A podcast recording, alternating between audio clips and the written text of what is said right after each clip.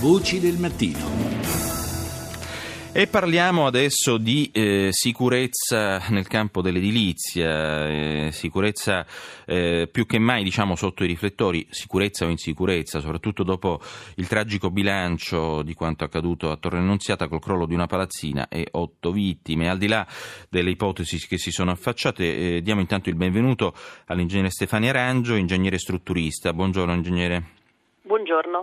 Allora, eh, chiaramente sotto gli occhi di tutti c'è il caso di Torre Annunziata, però eh, anche la situazione a Roma eh, non è che sia così facile. Abbiamo ancora eh, negli occhi l'immagine della palazzina vicino a Ponte Milvio crollata eh, e comunque gli immobili di Roma, soprattutto quelli storici, meriterebbero una maggiore attenzione, un monitoraggio costante, interventi di, agu- di adeguamento. Ben l'80% degli edifici supererebbe gli 80%, gli 80 anni d'età nella capitale e se Milano ha già previsto un piano pluriennale di intervento, Roma è in forte ritardo. Siete stati voi ingegneri della capitale a lanciare questa sorta di allarme, no? Certo. Guardi, lei ha utilizzato due parole chiave che sono quelle di monitoraggio e manutenzione. Infatti il nostro patrimonio edilizio è piuttosto vecchio. Questo mm. non significa che stia male, quindi non c'è bisogno di mm, far morire di terrore le persone, però sicuramente bisogna far capire che qualcosa bisogna fare. Mm. Quindi ai primi segni di dissessi statici bisogna subito attivarsi, bisogna certo andare a programmare gli interventi nel tempo in modo anche che siano economicamente sostenibili, perché una cosa che si vede oggi non è detto che dia un problema oggi stesso, ma potrebbe darlo nei prossimi 4-5 anni. Quindi l'importante è guardare le costruzioni, monitorarle, controllarle, questo è fondamentale. Ecco, c'è da dire che negli anni sono stati lanciati ripetuti allarmi, l'ultimo risale al 2014, redatto dal servizio geologico ISPRA e dall'Ordine dei geologi del Lazio. Eh, il dossier parlava di 350 zone interessate da movimenti franosi, colline che si frantumano, vecchie cave che sprofondano, fino appunto alle mura della Roma antica che sembrano reggere più i pesi che un tempo riuscivano a supportare. Di recente, ecco, le mura aureliane hanno subito una sorta di sbriciolamento quasi, insomma, di almeno una, una parte delle mura aureliane.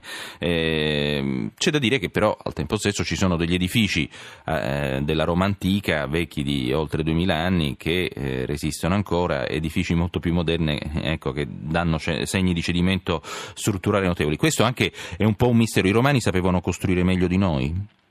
O utilizzavano dei materiali migliori? Me lo non chiedo che... da non tecnico, eh, quindi per quanto figlio di un ingegnere. Ecco, non è che sapessero costruire meglio di noi perché le tecnologie le abbiamo tramandate. Sicuramente avevano costruito su terreni migliori dei nostri, quindi questo ha aiutato sicuramente.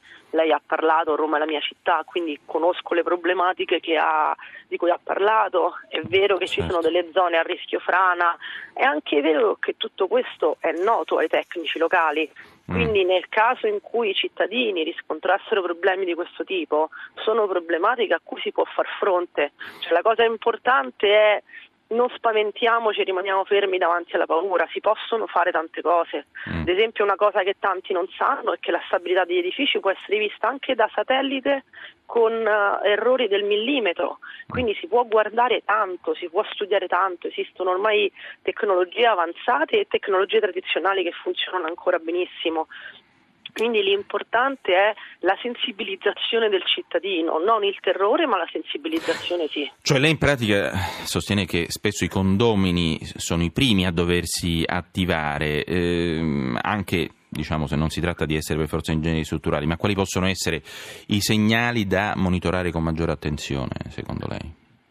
Fessure ovviamente perché sono primo, la prima avvisaglia che, di cui ci rendiamo conto anche se non siamo tecnici, e, ma generalmente sono fessure le problematiche, ma i condomini lo sanno se hanno fessure nei loro appartamenti, nei loro edifici. Molto spesso la difficoltà è mettere insieme, mettere d'accordo i condomini, questo mm. sicuramente nei, per mia esperienza nei condomini romano è la cosa più difficile. È vero, è vero, sembra di essere un po' di assistere alle guerre delle rene di Aristofane per certi versi. esatto. Bene, noi ringraziamo l'ingegnere Stefania Arangio, ingegnere strutturista, per questi consigli, per queste osservazioni che vanno tenute d'occhio.